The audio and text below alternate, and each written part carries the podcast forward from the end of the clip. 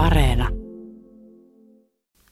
Aamun kolumnisti, tiedetoimittaja ja terveysviestinnän tutkija Ulla Järvi. Ei ole totta. Minkä ikäisenä minua pitää? Virtsan karkailu suoja naisten lehden välissä. Lopetin tilauksen välittömästi. Säännöllisin väliajoin sosiaalinen kuplani tuottaa tuottuneen päivityksen, jossa nelikymppinen nainen kavahtaa viikkolehden välissä saamansa virtsan karkailun tarkoitetun terveyssiteen näytettä. Yhtä inhoten niitä taivastellaan Facebook- tai televisiomainoksissa nähtyinä. Yhtä säännöllisesti keski-ikäinen toimittaja kirjoittaa kolumnin tai tekee jutun, joka keskittyy ihmettelemään, miten vaihdevuodet ovat julkisessa keskustelussa tabu. Tästä ei puhuta, koska oireet salataan ja koska niitä hävetään, todettiin äskettäin Helsingin Sanomissa. Tabu vaihdevuodet eivät suinkaan ole. Pikaisilla arkistohauilla esimerkiksi Helsingin Sanomista löytyy jokaiselta viime vuodelta 8-15 juttua. Naisten lehdet kirjoittavat aiheesta ahkerasti. Iltapäivälehdet tekevät juttuja lähes kuukausittain. Ylen arkistohaku tuottaa runsaasti vaihdevuosijuttuja eri näkökulmista – Aiheen käsittely kiihtyy mediassa aina, kun ilmestyy esimerkiksi uusi näytelmä tai kirja.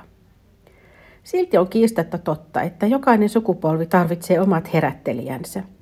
Kun nykyiset nelikymppiset naiset olivat vasta teinityttöjä, käytiin Suomessakin kiivasta väittelyä hormonikorvaushoitojen riskeistä ja hyödyistä.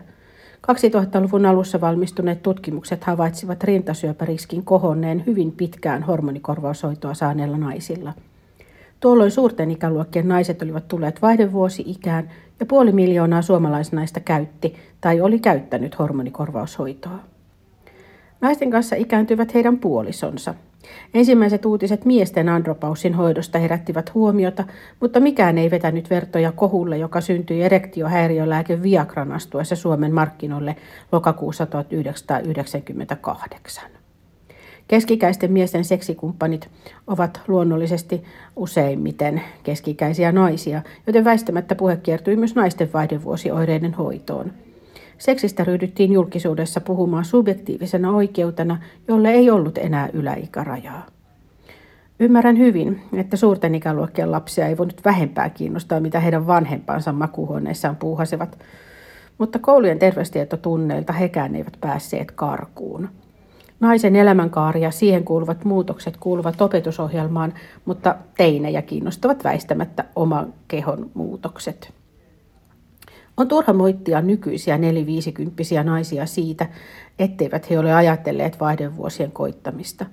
Etenkin kun monella koulutetulla naisella voi olla vasta kouluikäisiä lapsia vaihdevuosioireiden saapuessa. Ennen puhuttiin kuumista aalloista mummotautina – ei siis ihme, että uniongelmia, mielialan vaihteluita ja edes kuumia aaltoja ei heti osakkaan mieltää mahdollisiksi vaihdevuosiksi.